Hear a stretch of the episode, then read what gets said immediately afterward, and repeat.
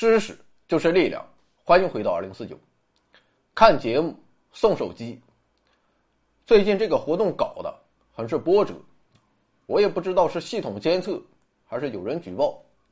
总之，那个赞赏码是换了又换，天天和微信打游击战。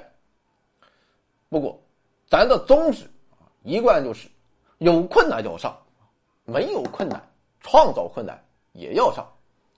如是堵不死的，所以经过慎重考虑之后，我准备投靠。杭州的那位马爸爸，虽然马爸爸肯定不知道我是谁，但是二零四九从今天开始就是阿里系的一员了。我估计啊，我的十亿投资马上就要到账。既然如此，从今天开始，咱们的送手机活动就全线转战支付宝。使用支付宝最大的问题就是。扫码之后操作起来有一定的曲折，你需要打开浏览器啊，然后跳转什么的。但是也有好处，首先就是对于我来说，翻看前一天的中奖老板更加方便，简直是一气呵成，啊，再也不用十分钟一通狂滑，手都快残了。其次，对于各位老板来说，虽然第一次不方便，但第二次就很方便。直接从记录里就可以调出来，而且不会占用你的微信通知。再者，支付宝的收款记录都是实名制的，只是把你的姓用星号给隐去了。所以这样一来，我觉得咱这个活动的可信度也就更高。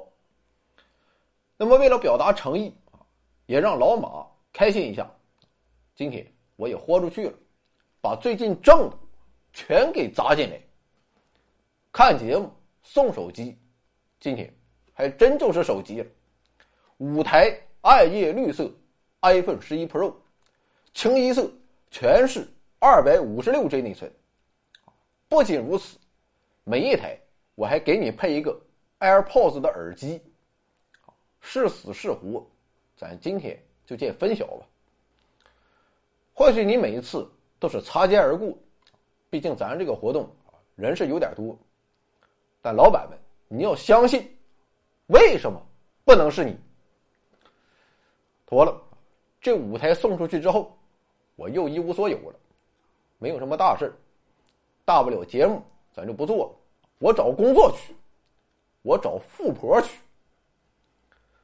昨天所有的荣誉，已变成遥远的回忆。辛辛苦苦已度过半生，今夜重又走进风雨。我不能随波浮沉，为了我挚爱的亲人，再苦再难。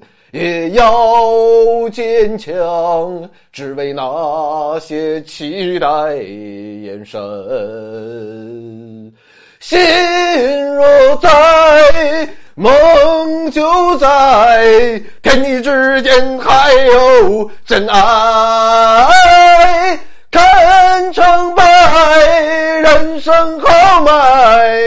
只不过是从头再来，看成败，人生豪迈。只不过是从头再来。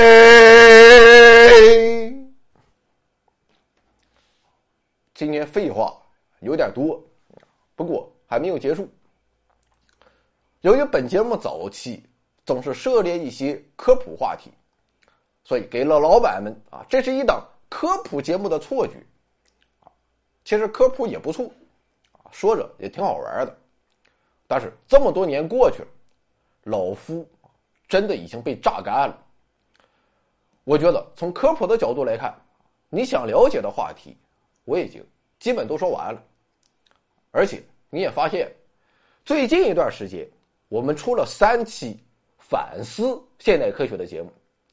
分别是从冷核聚变看当代科学的困局，科普路在何方，以及反思现代马克思韦伯思想浅析。这说明什么？说明哥们儿的境界已经到了一定的高度了。说明哥们儿在高歌猛进之时，已经提前注意到了问题，为人类文明敲响警钟。说明哥们儿那是不知道啊。另外，各位老板也会发现，从去年开始，我们开始更多的涉猎经济学、艺术与历史等话题，这更进一步证明了，我们其实就是一档娱乐节目。再说了，以我的才智，能给文科生讲科普，为什么就不能给理科生编故事呢？玩呗，唠呗。然后啊，就有人说我忘了初心。问题是，你知道我的初心是什么吗？啊，实话告诉你，在这颗壮阔的胸膛中，有对党和人民的忠心，有对漂亮小妹妹的爱心，有把节目做下去的决心，有把节目做好做细的匠心，有对各位老板肝胆相照的诚心，有天生我材必有用的信心，有死而后已的雄心，可就是没有你所谓科学精神的初心。你爱咋咋地。今天我们来说氢。你要问我，这世界上最重要、最传奇的元素是什么？那当然是氢，因为今天的题目就是氢。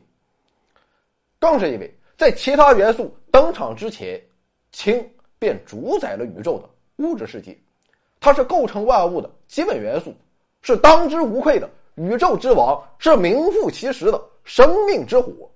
欢迎收看大型娱乐节目《回到二零四九》之系列节目《轻的史诗》。好了，言归正传，要说这个系列能做多少期，我就明确告诉你，我也不知道。那咱。就从很久很久以前开始说起。首先是老生常谈的内容。根据现代科学，宇宙来源自一百四十七亿年前一颗密度无限大、温度无限高，同时也是我们目前无法理解的一点。这一点便是时间的源头、空间的起点，也是宇宙亿万故事的原点。而在大爆炸之后。宇宙开始了膨胀与冷却。大爆炸之后，零点零一秒，温度为一千亿开尔文；零点一二秒时为三百亿开尔文；一点一秒时为一百亿开尔文；十三点八三秒时为三十亿开尔文。可以说，宇宙诞生四分钟后，后来所需要的所有基本原料都已经出现，而它们发生反应的基本模式也已经设置完成。一场大戏就此拉开了帷幕。首先，在这台大戏中登场的便是氢。当时新生的宇宙已经走过了三十万年的旅程，温度已经冷却到了大约三千摄氏度。此时，氢原子和氦原子具备了它们的特定形态。或许在宇宙的前三十万年中，我们还不知道。它所选择的方向，但是随着氢和氦的登场，我们已经可以确定，今天的宇宙，今天这个星光璀璨与生机盎然的宇宙，它的形成已经是不可避免的。为什么下此定论呢？原因很简单，那就是氢和氦是核聚变的基本元素，同时氢也是组成水分子的基本元素。当然了。这么说可能有点牵强，但至少听起来还是很爽的。那么问题就来了，为什么是氢原子在宇宙中首先登场呢？难道它的外号是“冯巩”吗？原因就是原子在最初开始形成的时候，它可用的成分是十分有限的。总的来看，就那么几种：有光子、中微子、电子、质子等。基本粒子，同时也有基本粒子的基本合成，比如说刀核，又是一个质子加一个中子，还有阿尔法粒子也就是氦核，两个质子加两个中子。而当宇宙年龄到了三十万年的时候，中微子与周边物质隔离了开来，不再参与原子的形成。至于光子，这哥们儿在生成原子的过程中并不是主要成分，也可以忽略。所以，正是质子、电子、中子和阿尔法粒子参与组成了我们宇宙中最初的原子。在这个组合中，质子数大约是阿尔法粒子数的十一倍。而中子只是零零星星的点缀，所以在原子形成的时候，氢原子核与氦原子核那都是现成的。于是便产生了这样的结果：，那就是最初产生的原子中有百分之九十二的氢，百分之八的氦，以及少量的氘。直到今天，虽然将近一百五十亿年已经过去了，但氢和氦依然是整个宇宙中储量。最丰富的元素，其中氢占所有元素的百分之九十，而氦占百分之九。还有一个问题，既然组成氢原子与氦原子只有质子、电子和中子，这哥几个在宇宙诞生时就已经出现，那么为什么还要等上三十万年才能形成原子呢？原因在于，在此期间不断下降的温度。减慢了质子和电子的运动速度，速度慢下来之后，电磁力便可以发挥作用，而正是电磁力将质子与电子结为一体，从而形成了稳定的原子。事实上，在宇宙刚刚诞生的时候，即便是自然界中最强大的力，也就是强相互作用的一种表现形式——合力，也不足以将疯狂运动的质子与中子。束缚在一起形成核子，而第一个核子，也就是阿尔法粒子，其实是直到宇宙诞生后十四秒，体积膨胀到一定程度，温度显著冷却之后才得以形成的。阿尔法粒子这么早就形成了，足以见得它的稳定性。相比之下，氘核虽然比阿尔法粒子简单，但却不像它那样稳如狗，所以。直到宇宙诞生四分钟后，这哥们才得以形成。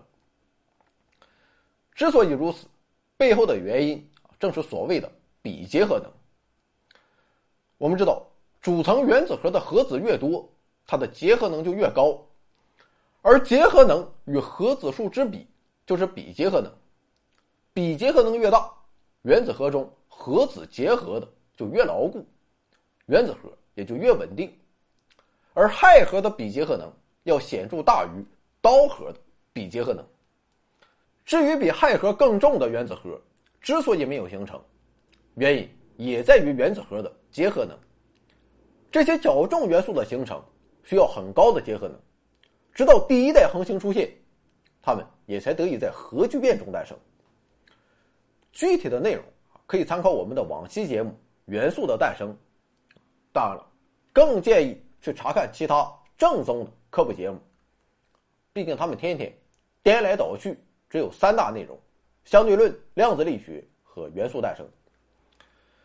放眼如今的宇宙，每个星系都由恒星和星云组成，而每个星系中的每颗恒星、每个星云，都有百分之九十的氢原子和百分之九的氦原子所组成。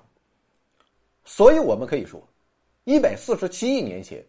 在混沌初开之时，便奠定了如今宇宙闪耀的星光。妥了，接下来咱就不扯淡了，直接跳过一百多亿年。大约三十五亿年前，拜氢所赐，在众多的围绕恒星运动的行星中，至少有一颗行星上诞生了生命。这颗行星便是地球。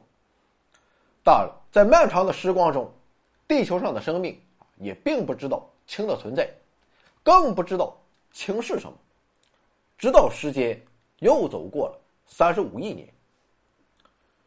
十六世纪初，瑞士炼金术士帕拉塞尔苏斯注意到，酸在腐蚀金属时会产生一种可燃的气态副产品。